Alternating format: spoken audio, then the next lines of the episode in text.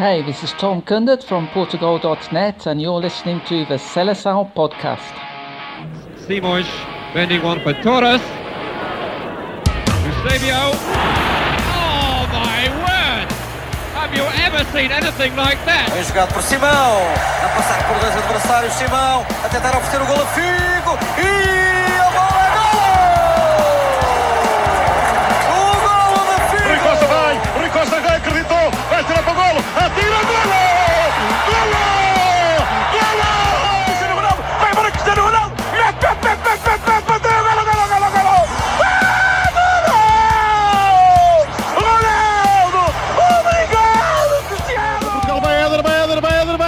Chuta, chuta, chuta! Gol! Gol!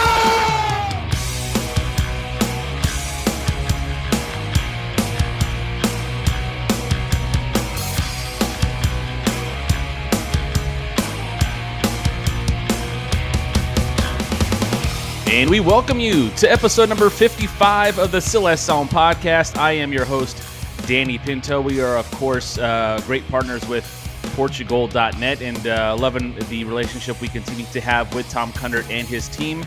And uh, we have reached uh, a pivotal, pivotal point in not only, um, you know, this, uh, you know, qualifying for the World Cup, but in the, you know, maybe uh, future of this uh, national team as we, we presently have it.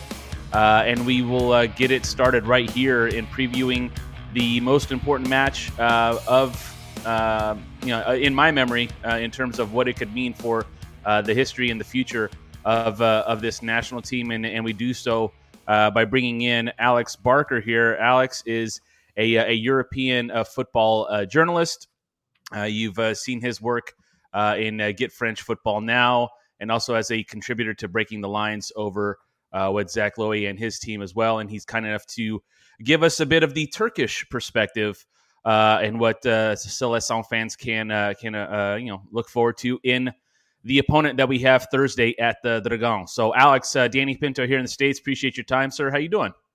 Doing really good, thank you. That was a that was a lovely intro for myself. I was a little bit flattered coming on people's podcasts, and they introduced me quite nicely. Thanks for that. Well, I mean, as as the Euro expert, I mean, I, I guess you kind of you kind of have to live up to that uh, that intro, I guess. Uh, but. It's it's used more of a stick to beat me with now. Anytime, anytime, it's a, anytime anything goes wrong, Euro quotes expert over here. Well, listen, you're not the Euro perfectionist; you're the Euro expert. So you know there these are these are your opinions and your opinions alone, and we appreciate your time on episode fifty-five here of the Seleção Podcast. So uh, let's let's get right into it. Um, you know, Fernando Santos uh, is on uh, very shaky ground. Obviously, uh, he called his roster on Thursday. Uh, with uh, some surprises on uh, at a few key areas. Uh, most notably, I think the one that st- stands out for me is uh, José Sá not even getting called up uh, as as one of the three keepers. Uh, I, I could see already with uh, your uh, your expert uh, satire satire laugh there. Uh, what did you think of the roster that uh, Fernando Santos has uh, has called up? And uh, uh, how about, uh, you know, some of the omissions uh, that I feel that are kind of glaring, especially that José Sá one. Uh, what's your take on the roster as we go into Thursday's game?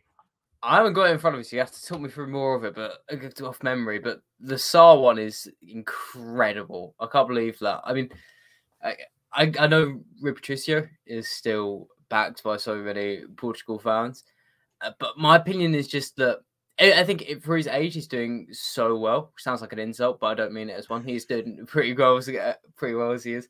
But I was, I was literally just watching uh, Roma v Lazio, and there was such a tame Luis Alberto shot that when he's directional, it was so near him. and I just, it, But he made it look so hard to save. So yeah, I just look at him now and I think, you're in the past, pretty much. I, I, I think. I think you're you're waning down. What is the harm in bringing up José Sá, who's got two things: one, good ability, and what you want in a keeper is confidence. And I don't sure. have you got you got a keeper that's more confident than José Sá? I don't think so. Yeah, the uh, the other uh, uh, keepers that were called up were uh, um, Diogo Costa, and then obviously Anthony Lopes. Uh, you know, Diogo Costa, I think, has a, a great claim to being on the on the roster. He's been the uh, the Portuguese keeper of the month, playing for uh, for Porto. um, numerous times. And, uh, you know, Anthony Lopes still doing well at Lyon. Uh, they're not world beaters at the moment. Uh, but, you know, I, it, I don't think... I, I, I think your your head would tell you that you just want to take the guys who are in form, um, especially at such a critical time when it's the ability to, or the opportunity, I should say, to finally punch your ticket to the World Cup or not.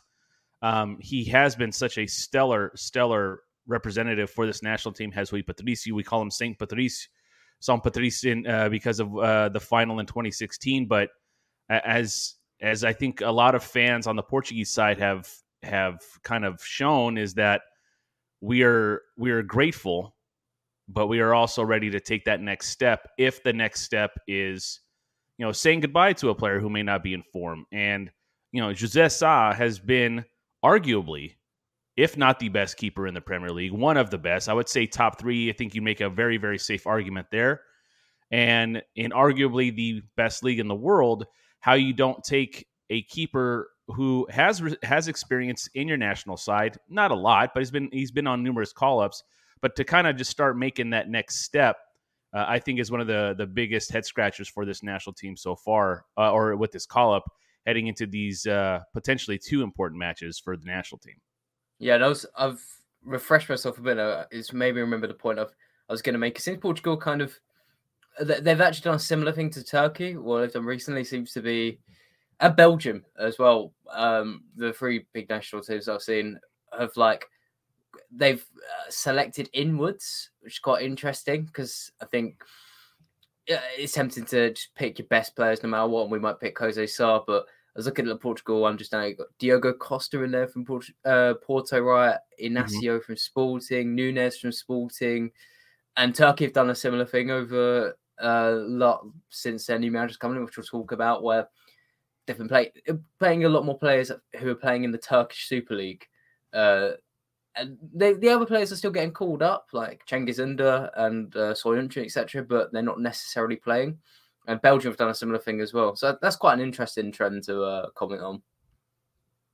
Well, let's let's go ahead and focus on that Turkish side as as we're talking to uh, Alex Barker here on uh, on episode number fifty-five of the Seleção Podcast. He's going to give us a bit of a preview of what the Seleção can expect from uh, a Turkish side, Alex, that uh, up until uh, the last match day in their group, they had a chance to uh, win the group. Uh, they were behind, I think, by two points to the Netherlands heading into the final into the final match day. Obviously, needed to a, a victory and then a A, a Netherlands defeat, um, but that did not happen. They are in uh, the playoff, just like Portugal is, just like uh, Italy is, and North Macedonia in this four group, in this four team group. But um, you know, in, in talking with you um, a few times in on other podcasts, uh, you are very bullish on uh, this Turkish uh, Turkish side.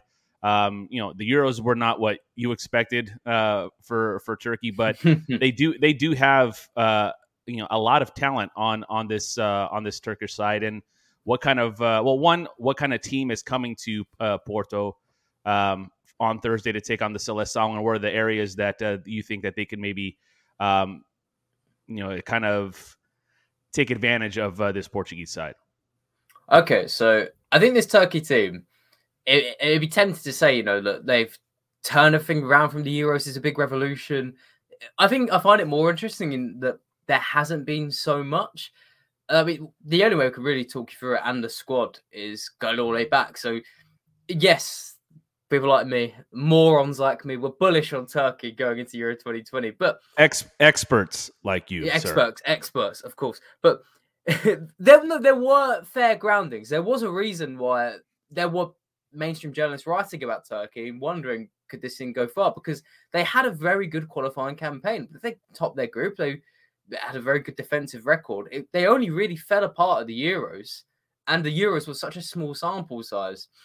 Only three games for them, and Italy, Wales, Switzerland. No no doubts they were the worst team at the tournament by far. They, uh, they were horrible to watch, but this wasn't a team who were uh, down in the pits at the end of like an international cycle, you know, big rejig needed and everything. In fact, they stuck with their manager, Şenol Güneş, uh, up until, I think it was the, in September, they played two games in World Cup qualifier and they lost six one to the Netherlands.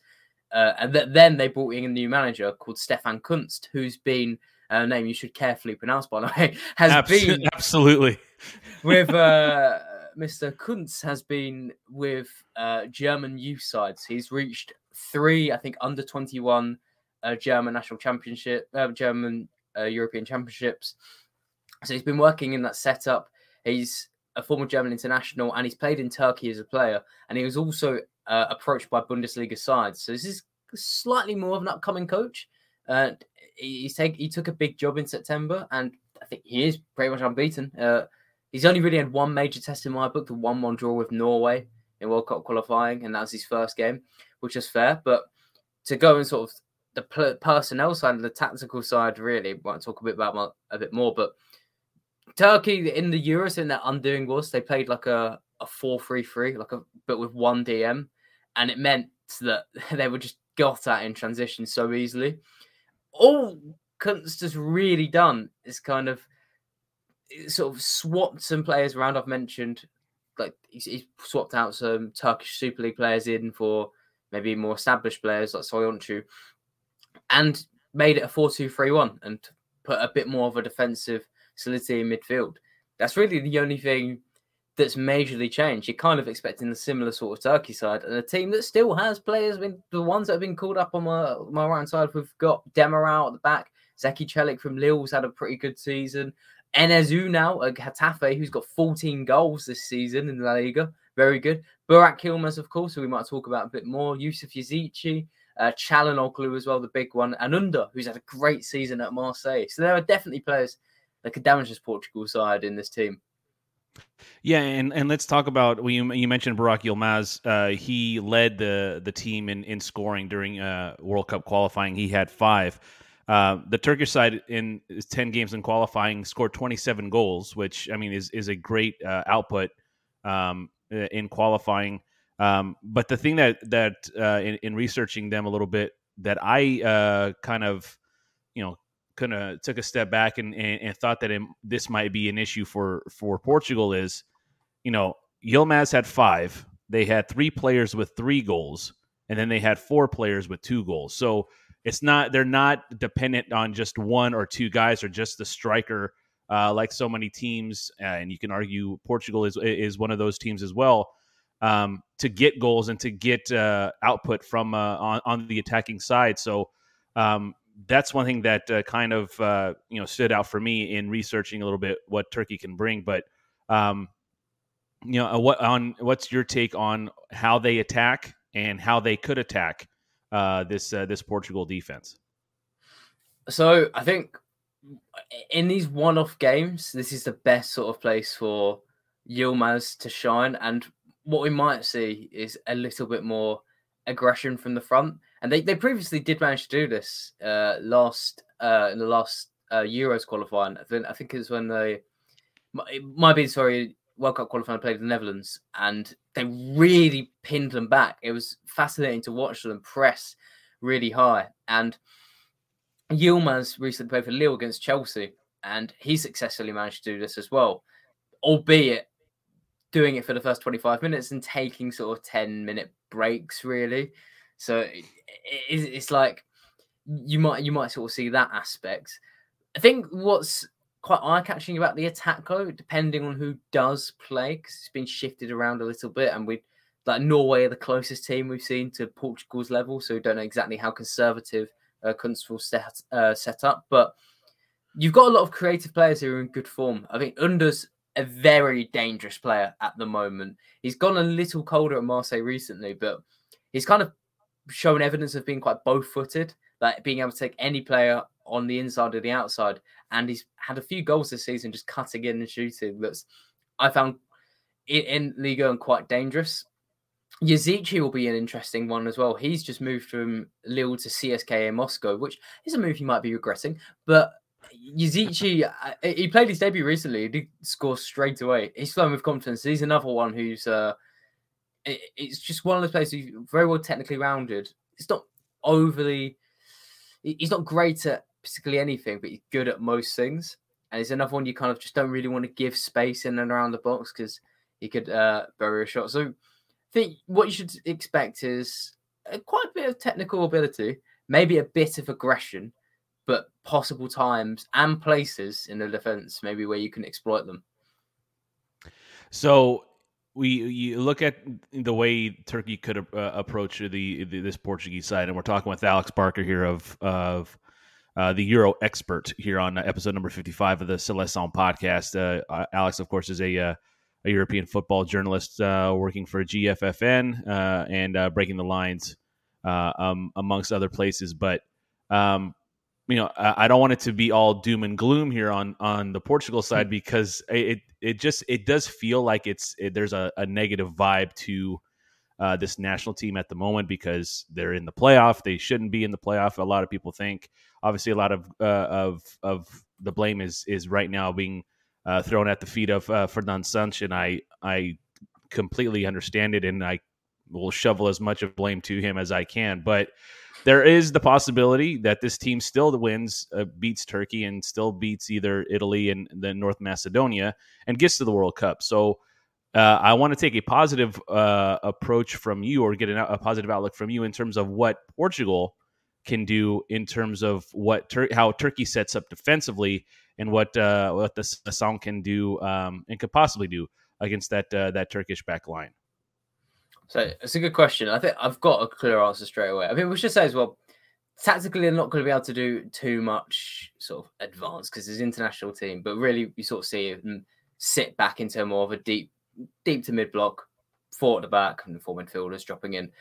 Um, a, but across the defence, you look at the right-hand side, you've got Zeki Celik of Lille, who's used to playing against high-level opposition, uh, especially speedy and physical players, so probably the most suited there.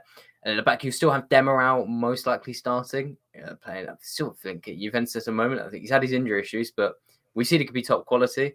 The issue really, I think, is possibly at left-back and maybe left centre-back. You've got uh, Can Kana Erkin and it's Aziz, Serdar Aziz there, and they're two uh, Turkish league players. I remember, I think it was Erkin in the Euros, I wasn't particularly impressed by it.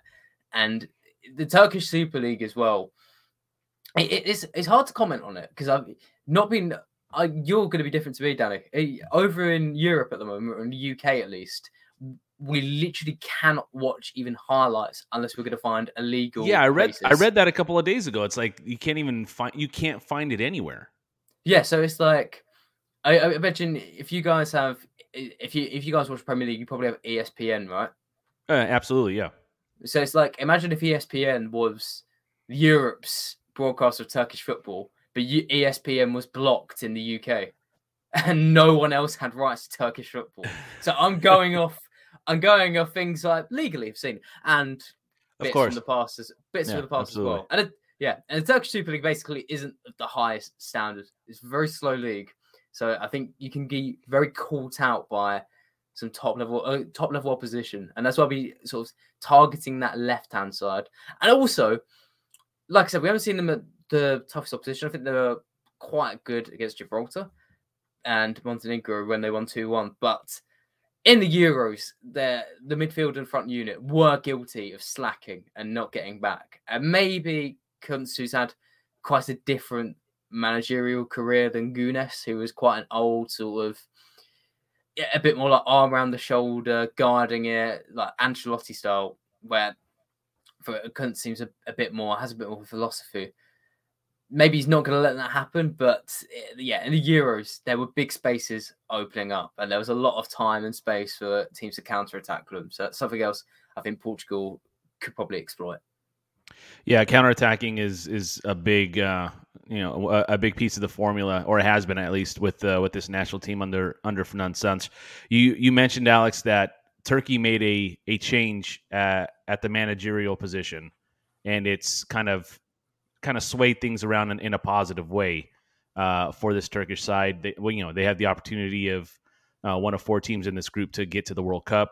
Um, you know, I think a lot of uh, Portuguese fans, myself included, uh, have been asking for a change uh, at the managerial uh, spot for, for this national team for a few years now. And, uh, you know, one of the things that I've, that I've mentioned before on this podcast is that uh, the equity of twenty sixteen, or uh, yeah, the equity of twenty sixteen is gone in terms of Fernando Santos, and and and something that, you know, I've I've heard recently, and it wasn't even attributed to Fernando Santos, but I, I kind of it just I've used it in conversations with friends of mine and, and other folks, is that uh, you know uh, if a hero stays long enough, he can sometimes become the villain. And what is happening to Fernando Santos, especially if this team does not make it to the World Cup, is that I don't think his his time here uh, is going to be looked at as positively as it could have been, given how it really started by saving this team from what was a an awful kind of uh, environment towards the end of Paulo Bento's uh, you know uh, reign, coming in in twenty fourteen, getting this team to uh, to the European Championship. And winning it in twenty sixteen, that's something we'll always be grateful for. But you you don't have a great twenty eighteen in the World Cup. You finished second twice in consecutive qualifying groups. Uh, and these qualifying groups have been, on paper, very manageable to win in terms of the quality that this team has. Um, my long-winded soliloquy here is just to ask you, someone who's not Portuguese, someone who isn't a Portugal supporter, what is what is I guess the rest of the world of football, how do how do they perceive Fernando Santos? How do they perceive this Portuguese team in terms of the predicament that they have themselves in right now? It sounds it seems the exact same as Joachim Löw at Germany, where you've got someone who's bought themselves so much credit and then done almost nothing with it, and it's all it just feels like a ticking time bomb of, when are they going to give an excuse big enough for us to fire him? And like that is the exact same thing with Löw. Uh, like I, I think of Joachim Löw now, and I don't think of the guy who won the twenty fourteen World Cup. I think of the guy who bombed the twenty eighteen one, the guy who had who was firing players off, like saying to Hummels and Müller, "You're out of the team now." Then with a few months left of the Euro, saying, "Actually, you should come back because we're so bad." That's the sort of vibe I'm getting from uh, Fernando Santos or Santos Santos. Santos? Is it? You know, it depends on where you are in the world and how, how you speak Portuguese. Santos is fine. Fernando Santos, we'll call him that because I'm British and we pronounce names in a British way. Uh, um, and uh, yeah, for him as well, I think his issue is in the play style, right? Like, he, this is the thing, especially in the modern the modern age, and it's a, a thing that Mourinho and another Portuguese man, uh, Nuno, has, uh, has fallen victim to recently, where if you win at all costs, if that's if that's your game plan, it, it's the you're not going to play attractive football. You're going to sort of grind out wins. You better make sure you grind out wins, otherwise no, you've got nothing left to be happy about. Like if Pep Guardiola, that's a very very big high standard, but if City lose a game of football, they're still probably going to be looked at and go, oh, did this great thing and they're playing such a positive way. There's nothing fun about a Portugal team losing uh, in the way that they I've seen them play recently. I've not seen it as much as you, but their sort of dogged way. And I, I just think of, I I think maybe this is the biggest thing. I think of Euro twenty sixteen and I still think Portugal play like that, except their quality is now one of the best in Europe. Like you've had Ronaldo, it's still in good, strong years. You've got João Felix, got Diogo Jota, yeah, and you've got Bernardo Silva as well. Diaz, world-class players, but maybe a, a top-level manager who wants to dominate, that, that's the right way forward and not be stuck in the, the twenty sixteen mindset, which is what it feels like from an outside point of view. And, and honestly, it's it's a spot-on point of view because that's a lot of what we as fans of this national team are kind of feeling like, where it's like, You know, I, I it was a you know it was a bend but don't break kind of approach. It was a you know if we're getting the results, it don't matter if it's you know pretty, it, you know three points or three points. I get all that. The the game that uh, and the match that it turned it's it turned it all upside down for us was the match against Germany in uh, in the Euros. Mm. Absolutely dominated from start to finish and not really an answer, even though they opened up the scoring. Uh, with the uh, with uh, with Ronaldo getting that uh, that opening goal from uh, from Diogo Jota, or do I have that backwards? Anyway, it doesn't matter. But uh, it, it just never felt like they were ever going to be able to uh, stand up to that barrage of that German attack. And, you know, they, people were calling for his job in the middle of the tournament because of that mm-hmm. result. And obviously that's, that would be a, a tough pill to swallow, to make a change at the tournament. But then it's like, okay, we still have World Cup qualifying. Again, a very manageable group. Uh, yet you put all your eggs in the, in your basket to play at home against Serbia, where a win gets you to the world, uh, gets you to the World Cup. And in, and I, I hit this all uh, in any, in with any uh, people I talk with.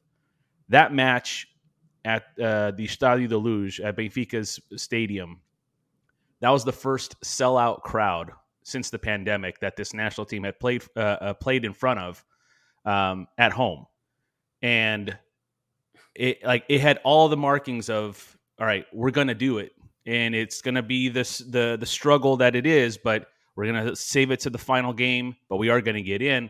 The the the game opens up with uh, with Renato Sanches Uh, getting that goal early on, and then it's just, let's sit back, no attack.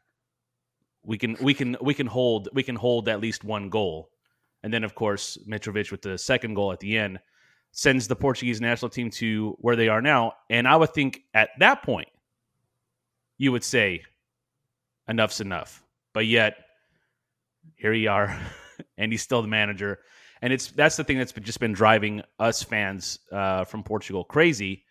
Is that it just seems that we're hanging on to something that is so far in the past in terms of how we played in twenty sixteen to the players that we have now.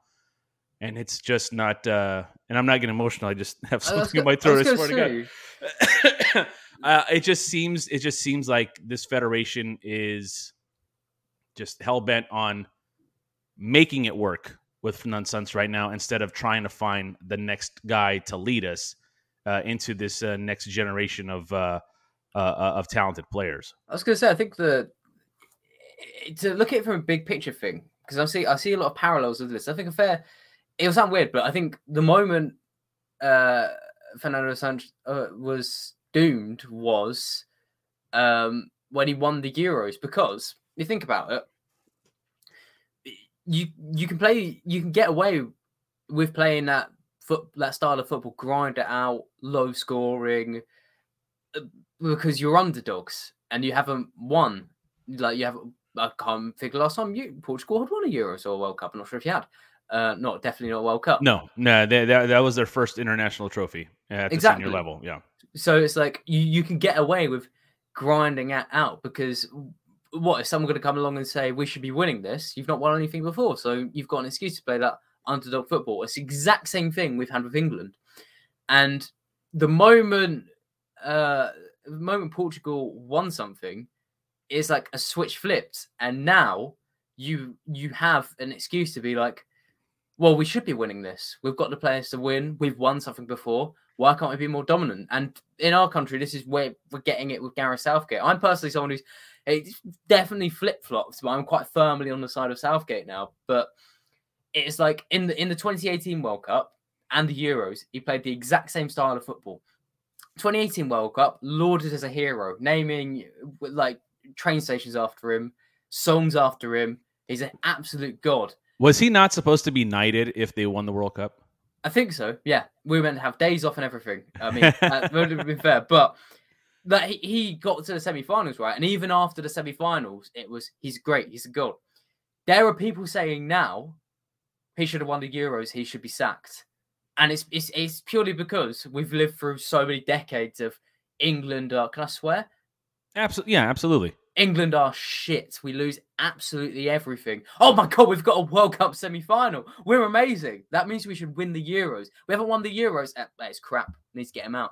And you've kind of got that same pattern with uh, Portugal, I think. And Belgium, Roberto Martinez. Like, you get close to winning things, you've got these players. Oh, why are you not winning things now? Ah, you've not done, you've not done good enough. Yeah, and they've been they've been ranked uh, by FIFA at number one for years in terms of Belgium. Like, at least it's it's a long run yeah. uh, for Belgium. And, and understandably so, like, you you see the talent that is on that team. Uh, but that team is, you know, just to get off on a, on a Belgium tangent, they they're at, I would say, I think they have this this World Cup left uh, for this group of players uh, to get something out of this uh, this generation that they had that had been so lauded. Um, but uh, but yeah, it's it's interesting. To, it's the best interesting the best way you can the best way you can describe this Belgian team and how long they've got left and their, the generation they're playing and the players they're playing is Thomas Vermaelen is still getting selected. That's the best way you can sum it up. Yeah, that uh, that Verma- that Vermaelen, uh, Alderweireld, and uh, and Vertonghen back three is something to behold. Uh, still at uh, at this age, uh, Alex. Real quick uh, before we uh, before we let you go, we obviously want to uh, and and before we uh, do that here, uh, you can follow Alex on uh, on Twitter. Uh, you can see the right on the scroll as I do this. I don't know what I'm doing left to right. Right, I love it. I love it. He's uh, he's at uh, Euroexpert underscore. Um, you have a newsletter that uh, people can subscribe to uh, as well. Uh, tell us a little bit about how you became the Euro expert, obviously, uh, and then uh, and then how one uh, can sign up for your newsletter and follow you on uh, on social media. Well, as someone who watches a lot of Liga N O S, I feel like you'll likely answer. Uh, it's my in, in the U K, we obviously got the Premier League, the best league in the world. But everyone seems to think every other league is rubbish and no one pays any attention to it. So Chelsea, Chelsea have got Porto. Farmers will swipe them aside. Rubbish. And I looked at that and thought, you know what? We don't cover European football enough in this country. We don't we don't give it enough credit. And we just swipe it aside as, as if it's Sunday league. When actually, it's at a very high level and it deserves the coverage. And even if even if you're... Uh, an English fan who goes, I don't really care about that. You'll care about it when Bernardo Silva moves to uh, Manchester City and you go, who's he? And I can sit there and uh, tell you. And the newsletter, as I'm glad you brought that up, that's um, that's all about it. You can subscribe to it. And it, it's probably the best for U K audiences, but it should work either way, wherever across the world you are. Uh, it acts as a T V guide for, the, uh, for any game that's on T V, pretty much. So at all times, you can get on Friday evening and say, oh, P S G play Monaco on Sunday. I might might tune into that one. Oh, Lazio beat Roma as well. That's in the evening. That'll be great. And the whole idea is to get you away from watching Watford beat Norwich and watch things that are a bit more, watch things that are a bit more exciting. To all the to all the Watford and uh, and Villa Portuguese fans, uh, all three of them. Oh yeah, oh yeah, on both sides. Uh, we we apologize for uh, for Alex's outburst there, but. Um, so uh, I also see uh, as we as we wrap up here, because we are recording on uh, Sunday morning ish on uh, in California, and then uh, we're uh, getting to the evening here uh, in the U K. Uh, you've got your uh, you've got your Real Madrid jersey on. Obviously, uh, mm. a bit of a, a big match, I would say uh, today as of the recording with uh, with Real Madrid and Barca. Barca playing quite well lately, and uh, Real. Is always Real. What uh, I guess give us your thoughts, even though this, like your thought on this match will be not heard in real time and it will be heard after the fact. So we'll see how big of an expert you will be as this episode is reco- is uh, released on Monday. But uh, what are you, what are your thoughts on the, on the big, uh, the big Real uh, Barca match uh, coming up in just uh, a few minutes here? I'm going to play it really safe and go one, one draw. All right, get uh, the hell get the hell out of here, Alex. Listen, I'm an extremely boring man, Danny. I like to get predictions right, and if you're saying I'm going to be proven right or wrong, uh, I have to go boring. But more expanded facts is, but but I'll, I'll actually go out and say I got Xavi completely wrong. I, I looked at him and said, Barcelona have done a Barcelona thing, getting in someone because he's a legend, and he's only managed he's managed the best team in Qatar and won the best tournaments in Qatar. Big whoop, uh, like. That says nothing of his ability. But credit to him, he's turned things around. And you watch Barcelona, they're genuinely fun to watch. And it, you can sort of see that positional play that uh, people rave about where it's very attractive on the eye. It's all easing up. And I've got a Real Madrid shirt on. Um, the real reason is because I traded a Chelsea shirt for it because I don't want a Chelsea shirt. And uh, I got this randomly, so I'm quite happy with it. Uh, I think it'd been when Ronaldo got about seventy goals. eleven twelve it would be. Yeah. Uh, Yeah, oh, knowledge there. But yeah, Real Madrid uh, still doing very good, but they're not as good as last season. So they'll win the league this year. Maybe next year, Barcelona could actually nick it from them. Yeah, I mean, but I mean, Barca's coming in hot, so it's it, it'll be great to see always uh, that matchup. Uh, Alex, we can't thank you enough for joining us here on episode number fifty-five of the Seleção Podcast. Uh, thank you so much for for coming on. Uh, and that will do it here for episode number fifty-five of the Seleção Podcast. Again, make sure you follow Alex on Twitter at EuroExpert underscore.